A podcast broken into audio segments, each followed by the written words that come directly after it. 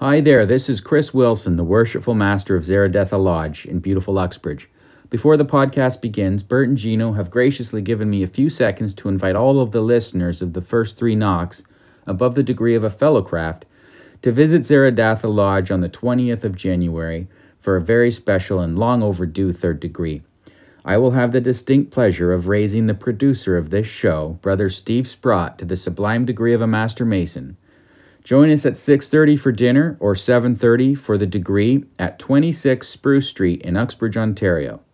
Email us at secretary@myzeradatha.com to let us know you're coming or to request more details. I hope to see you there. Thanks, Gino and Bert. I love the podcast. On with the show.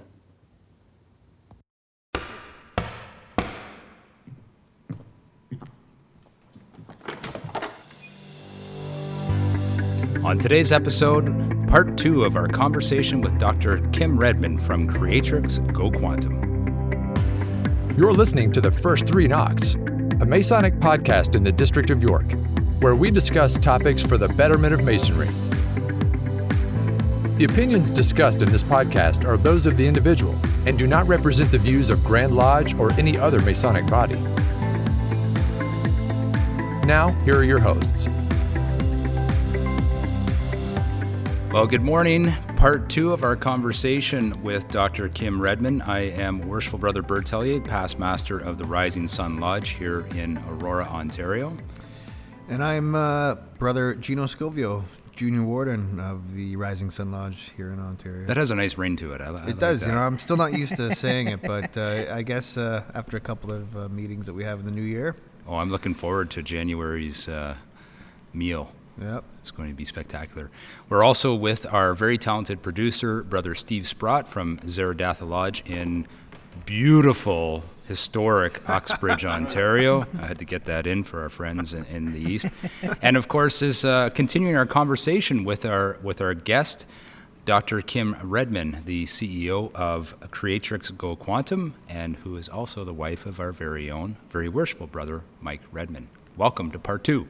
Thanks, guys. Long time no see. Yeah, right? It's been a while. We've been having a wonderful conversation, of course, this morning with you, Dr. Kim, and we thought it would make a lot of sense to spend a little more time and go a little bit deeper into some of the esoteric meanings, you being such an expert in this space and many others. I'm honored. Well, it's our honor to have you on the show sharing your unique points of view and insights. Maybe we could talk a little bit about, you mentioned in the last episode, your ebook, Mission Manifesto. Can you take us through a little bit more of that? Absolutely. One of the things that I'm sure you guys find the same thing goes on is when you have a lot of information and the information can be somewhat obtuse. How do you get a framework to deliver information to people? And how do you set up that framework so that it actually winds up being about skill sets and behaviors? Because that's when people's lives change. And being that we work with a lot of conscious entrepreneurs, meaning consultants and entrepreneurs who want to make a difference and an impact in the world, they want to do good by doing good. Right. Kind of thing. Very often that tape in our head is shutting us down and closing us off from opportunities, you know, that little voice in our head. And one of the things we said in the last episode is, how do you know when the voice is authentic or not? Right. And it's really a super clear answer. If it's empowering you, it's authentic. And if it's not, it's not.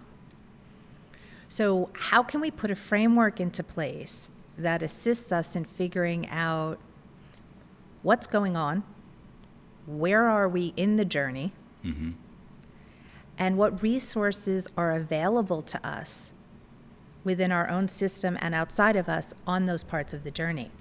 And we came up with the Mission Manifesto, which is about tapping into your passion, finding your purpose, and if you're an entrepreneur or an organization, how to sustainably create profit through service such that we can do a mission.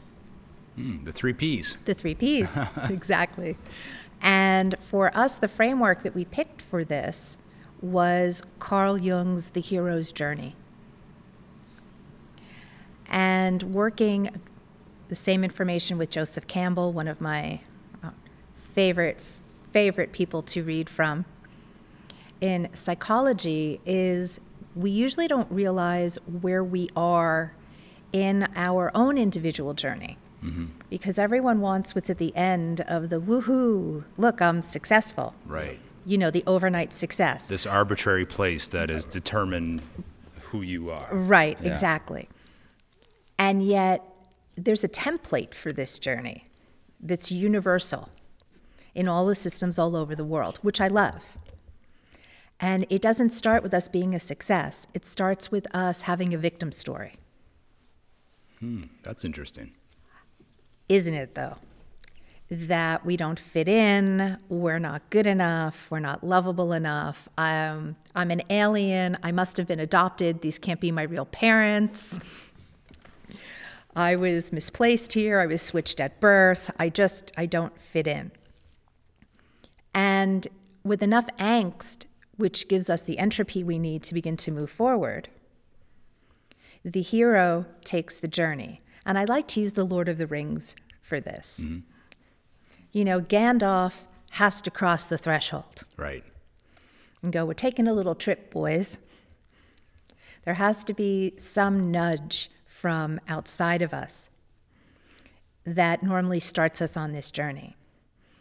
And most of the wisdom all over the world in the systems is designed to get us into the observer position, or as they would call it in the indigenous systems, the eagle of wisdom, where we've got this overview perspective that gives us a little bit of neutrality, because you can't see where you are on the journey. You can't see the forest for the trees. Right. So we go from finally taking our journey, and on the journey, even though we make a big drama out of it, feel free to throw your hand on your forehead and, you know, diva out a little bit. Right, absolutely. Yeah. You'll find that we never actually take the journey alone. There's always a band of brotherhood or fools that goes out with us, you know, Samwise and Merry and Pippin, yeah, who wind up on the journey with them. And during the journey, what happens is you get tested.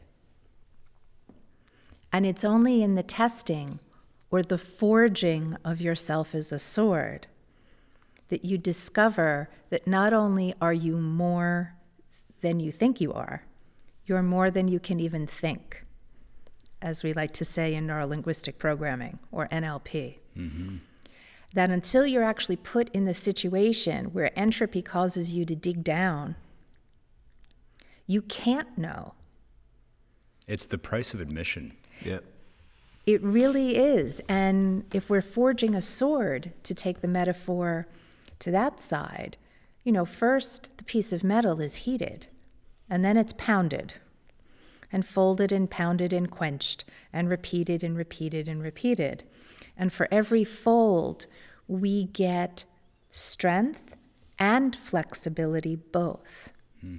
Until you're at the Japanese katana, one of the strongest, sharpest, and most flexible blades on the planet.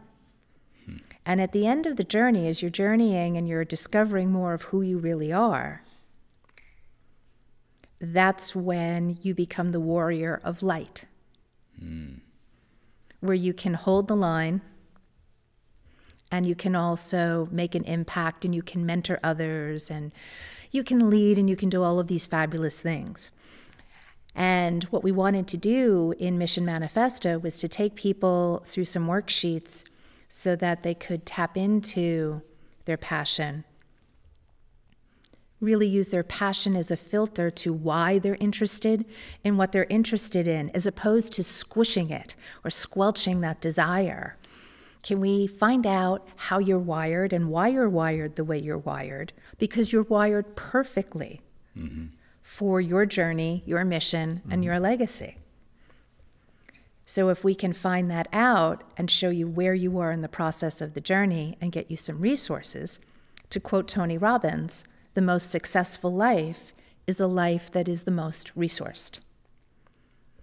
And one of the things that we love to do when we're working with NLP is, just like our phones, is to change the apps, upgrade the apps, and upgrade the operating system, because those filters are what create the voice. Right. And the thing that we know now that we never used to know is that voice is guiding us to places. You know, the things we keep running in our head over and over, you know, the argument from 10 years ago. Uh-huh. Yeah. You know, that kind of crazy stuff. There's a place there that's like a highway sign telling us where to go back, because the unconscious mind has this diamond, not so much in the rough even, that it wants to upload into your system that was about wisdom and learning. Mm-hmm. And as soon as that upload happens, we perceive it differently. We have an aha. We've had ahas. Of course. Before, yeah. And everything changes instantly. Like, and so now we know how to create the aha. Hmm. And therefore, we want to share with everyone, could we please just get you all the information on how to shift the aha, because that's part of the process of stepping into leadership and mentorship and creating new systems and sustainability and all of the really amazing things that we're all seeking to do out in the world. Yeah. It really has a connection to Freemasonry and many other huge learnings, systems of learning. But it strikes a chord for me on Freemasonry. We've talked about it on the show many times before, by design. Yep. It's supposed to be hard by design. Right. So that you become more, you learn more, right. You build yourself to be able to handle more. Right. And my best description of that, I think, is you talked about going through the chairs last time, culminating with the master's chair. The master's chair is like the crescendo of challenge. And because you're only ready for that challenge after you've gone through a whole series of challenges. Right. You're not that person yet. Right. You pick up skills. Yeah. And as you do, you change, you grow. Yeah. Yeah, it's brilliant. Everybody wants the chair, but not everyone wants to do the journey to the chair. Right. And that's the fight, the journey to the chair. Right, absolutely. That's a great metaphor for what you're describing, I think, but it kind of speaks to Freemasonry's system. Well. And it's a system that works.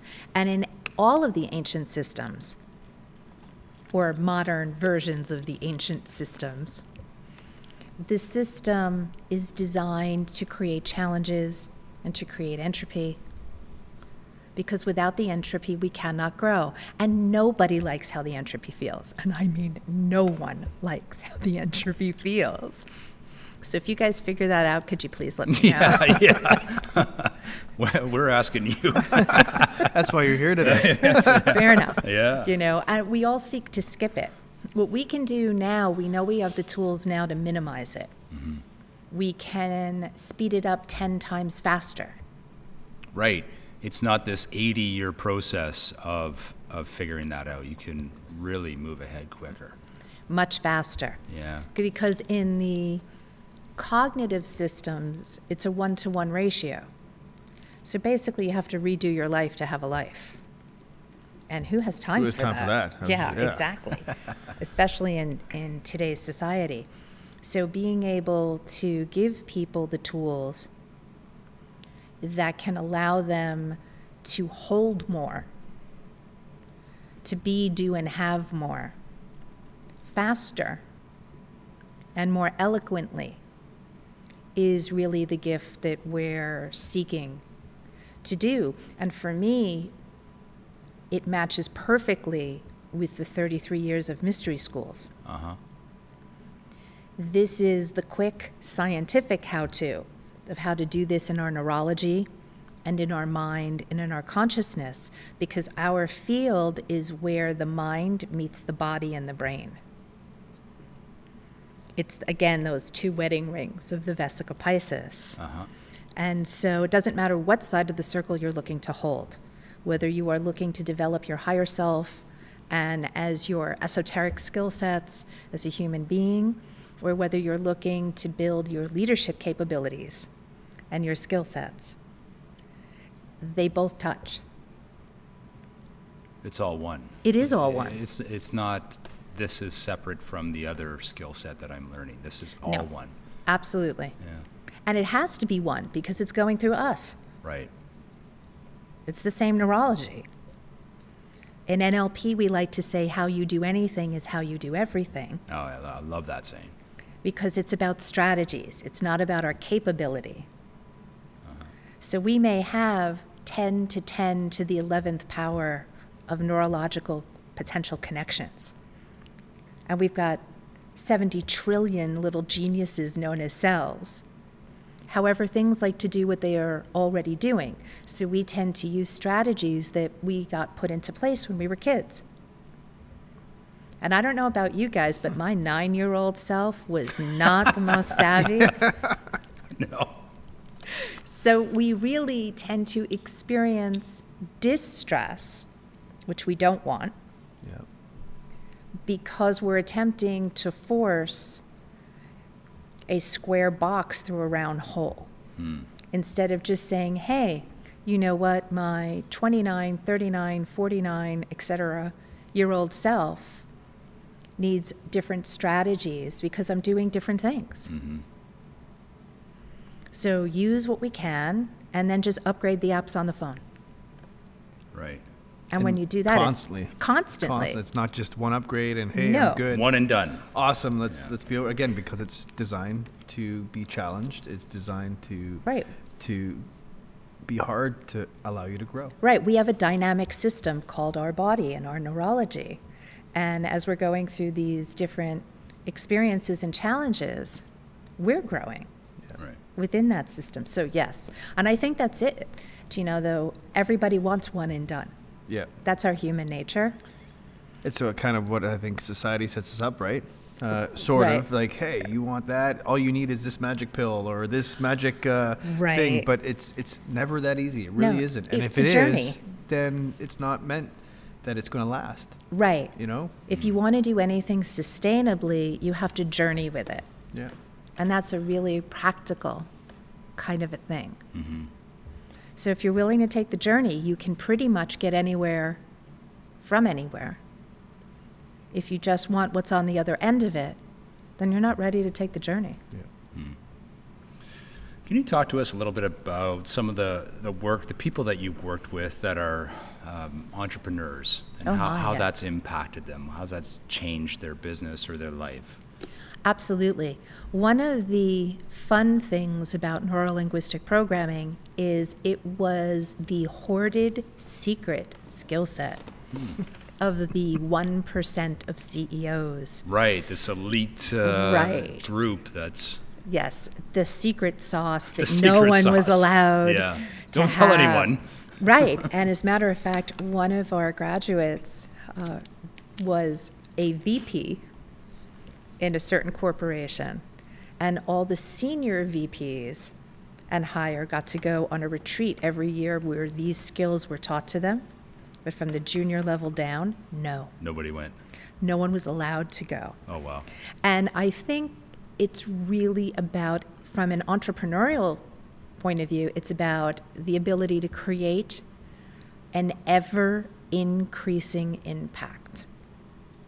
Oh, that's well said. Thank you. Wow. So our ability to communicate with people, first of all, just some general science. 55% of our communication is our body language, which we're normally, we don't pay any attention to. 38% is our tone of voice, and 7% are our words.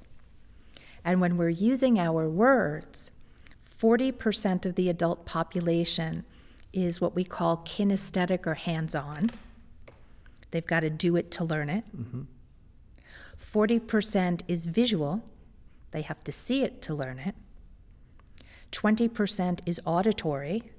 They have to hear it to learn it. And approximately 20% of that auditory is auditory digital. Very criteria, just the facts, Jack. Mm. With that. And we only, under any stress, we only speak in our own language. Right. Which means straight up as entrepreneurs, we're missing anywhere from 60% or higher of our ability to make a potential impact. Because any stress includes new clients, it includes new opportunities, all sales, all learning, all growth.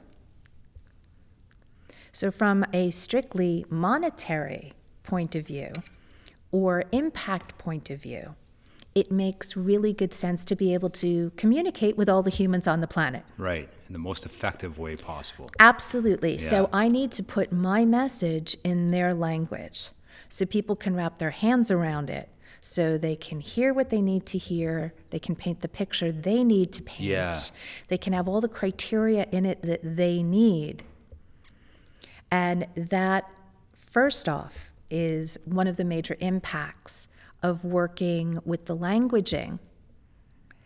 And neurolinguistic programming is about learning how to use language so that it shifts the apps on your phone conversationally. Fascinating. That is, I mean, you're extremely well-spoken and very eloquent, which makes a lot of sense because you work so hard on communication impact. Yes. I would think. Yes. Just as a related point in our business, my business, we spend a lot of time working on communication, not with that deep understanding, but with the understanding that good communication is more effective. Yes. Thus proving more profit. Thus proving more success. Where the rubber meets the road field. We're kind of the how-to folks. Yeah, the how-to. And when we work with teams, everyone has their own filters. So when you line up the filters, which we call values programs in NLP, for a team, that means the team goes further because no one's fighting with their own agenda. Right.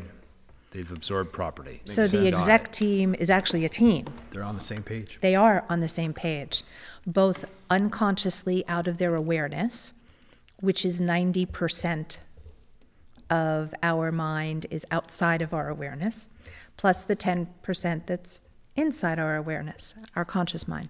Hmm. And from that perspective, when we work with the courses, that's why all the fields come. Doctors, nurses, military, fire, police, psychologists, psychiatrists, and of course, those that are growing personally and conscious entrepreneurs, which tend to make up a huge percentage of the people who come and work with us because they're interested in leadership of themselves, of their organization, of their church, of their family. Right. Huh. They're looking to lead. And the timeline therapy aspect, or creating your future coaching processes, it's branded both ways, allows us to let go of anger, sadness, fear, hurt, guilt, shame, rage, grief, and upload the wisdom from that. And all of these things are designed to change the tape in our head and give the part of us, which is the RAS, the reticular activating system, which is our sentinel of what we will allow or what we won't allow, to program into it where we want to go.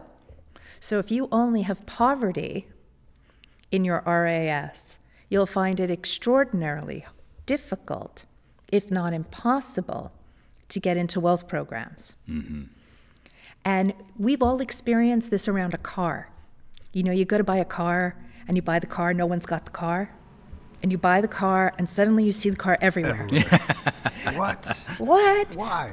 And what's happened is that car went into your RAS, so now you're able to perceive that in your environment. Which was always there. Right. But unconscious to you. Yeah. Right. totally unconscious. It's like someone's running around with a platter of money outside of you, and you're looking around going, why is it so hard? Why me? Why can't I get money? All right. Or I love it when friends of ours become pregnant, and suddenly they're aware of pregnant women everywhere. Mm-hmm. And many of these women are very pregnant. They didn't just spontaneously become 6 months pregnant. You just notice it. It's just now you notice it. Yep. So being able to shift the tape in your RAS allows you to notice resources and opportunities so that we cease to have, quote, problems, and instead we get logistics to solve. Yeah. And that just takes the emotional charge out of it. Yeah, absolutely. Takes the story out of it. Allows us to go, oh, I'm here on the hero's journey. Yeah. Okay, this is my next challenge. Right. How am I going to overcome that? Right. You have to stick with it. You have to continue forward with it. I mean, you know, in my line of business, you create your visions. You have your action plans and strategies. Right. And you see it through, and you see some successes, and then you get comfortable and become maybe a little bit lazy, and you almost go, oh, I gotta start all over again. The trick, I guess, is how do you stay where you continue to do it over and over again, where it's just kind of part of your everyday routine, everyday life, the stitch of your DNA and your fabric, right? It's a great question. And the answer, as it was explained to me by people wiser than I, is momentum. You can't steer a bicycle while it's stopped. However, nor do you have to pedal uphill like a lunatic continually either. So a little bit of pedaling all of the time, and on a practical note, what that looks like and sounds like and feels like is when you get a goal, celebrate it, and take all the energy of that celebration and immediately toss it towards a new goal. Because you have momentum. You have momentum. Yeah. It's easy to get a goal when you're getting goals. Success breeds success. Yep. It's true. I've had some of my own experiences in that, you know what? Take care of my being first, my health, you know, get back into being into shape, you know, choose better foods. I don't believe in diets and this and that. Just choose whole foods, choose foods that are rich for you to become rich in your temple, if you will. Right. And one of my more successful years ever, without, again, having all this kind of stuff play into it, was I went to the gym. I showed up. I took care of me. And then the universe just rewarded that same thing. Right. You know? Because you're open to receiving. Yeah. You know, that's what I love about showing up and having gratitude. Gratitude is a plug-in in every esoteric system to the ability to receive. So everyone says, oh, I'm open to receiving. And I say, great. How good are you with receiving a compliment? How quickly do you reach out for resources or help? Or is help truly a four-letter word in your world? And they go, oh, I'm not good with that. Well, that's receiving. And working with gratitude, meaning thank you for this thing that happened today, not abstracts. So we always used to joke, you know, that as a parent, if you were having one of those days where you wondered why I became a parent. And at the end of the day, they wrap their chubby little arms around you and say, I love you, and you remember why. Oh, that's why. You did that. That's a gratitude. Oh, yeah, that's the reason. Having green lights on the way to the chiropractor. That's a gratitude moment. Yeah. Pulling off to watch a sunset. Good one. Good one. That's a gratitude moment. Yeah. Stopping to smell the flowers. Right, exactly. So in an active spirituality, there are no abstracts. It's part of your everyday, as you say, awareness. Little skills that we're doing over and over and over until they become second nature. And again, the constant practice to be allowing them to become second nature is what the battle is all about. Right, and allowing yourself to be human. There. Right, because we're human beings before we can be a human doing, before we can be a human having. Right. And so if we allow ourselves to do the human being part instead of I should. Mm-hmm. Okay, today's a day that's a carb day. I'm going to celebrate that. Yep. Not punish. Right. Let's do it right. Yeah. Right. Let's do it right. Yeah. And then we'll go back to enjoying how I should be tomorrow. Because when we think of it at the quantum level energetically too, our systems aren't separate. So when we're looking at our physical body and our emotional body and our mental body and our quantum or spiritual body, all of which, by the way, are photographable and measurable in terms of their Hertz frequencies. Ah, yeah. In quantum integrative science, none of these things are separate. So sometimes my physical body, well, it's going to get trumped by my emotional body that needs carbs that day. So have the bloody carbs, right? So have the carbs and celebrate that, and it doesn't throw the system out of balance because you're actually feeding what that part of the system needs that day. Uh-huh. Again, that's, I think, the challenge a lot of people face, that they don't know that balance. You know, right. If your body is yearning something, provided it's not like, you know, horribly wrong and you're going to jump off a cliff, don't do that. Right. Feed Stay it safe. What it wants, because it knows what it wants. Right. Absolutely. And have trust in what it's asking. And then, you know, you've given it, like you said, celebrate it. And the next day will feel just as good as the last, and move forward with the plans and the actions, and your consciousness continues to come to light. One of the really neat things in NLP that also mirrors all of the quantum experiences is if we imagine four boxes with a P for physical and an E for emotional, M for mental, and maybe a Q for quantum. The P for physical is where the cake comes out of the oven. And the other boxes, emotional, mental, and quantum or spiritual, are the ingredients that go in the cake. Aha. Uh-huh. Mm. So in NLP, the saying is, if you want to change the fruit, you need to change the root. Just spray painting your apples on your apple tree is not going to get you different flavored apples. And part of the frustration is, I think, in both the quantum systems as well as in the field that we work in, most of the challenges that are around us are the symptoms. And we think they're so hard to overcome because we keep working at the symptom. Mm-hmm. And then a different symptom pops up. When you learn to work at the root, all the symptoms disappear. Right. Yeah. Because they're all connected. Wow. Right. So it seems almost magical, I'll put that in quotes, except isn't that what any sufficiently advanced technology would seem like mm-hmm. to a lesser society is magic. Well, now our science is in the magical spectrum. Hmm. And I love that because I can go, yes, for several thousand years, this system over here has been giving us experiential data, and now we're getting a scientific side of things that allows us to get quantifiable, improve it, empirical data. And it's not that the system was off, it's that our technology isn't advanced enough yet to get into the quantum band. We're just starting to get there. Oh, that's interesting. That's the next level of science coming. Yes. And I imagine very exciting for you personally to be involved with. Absolutely. Quantum integrative science. It's an entire field. So even the separateness of the fields are coming together for a holistic application. Hmm.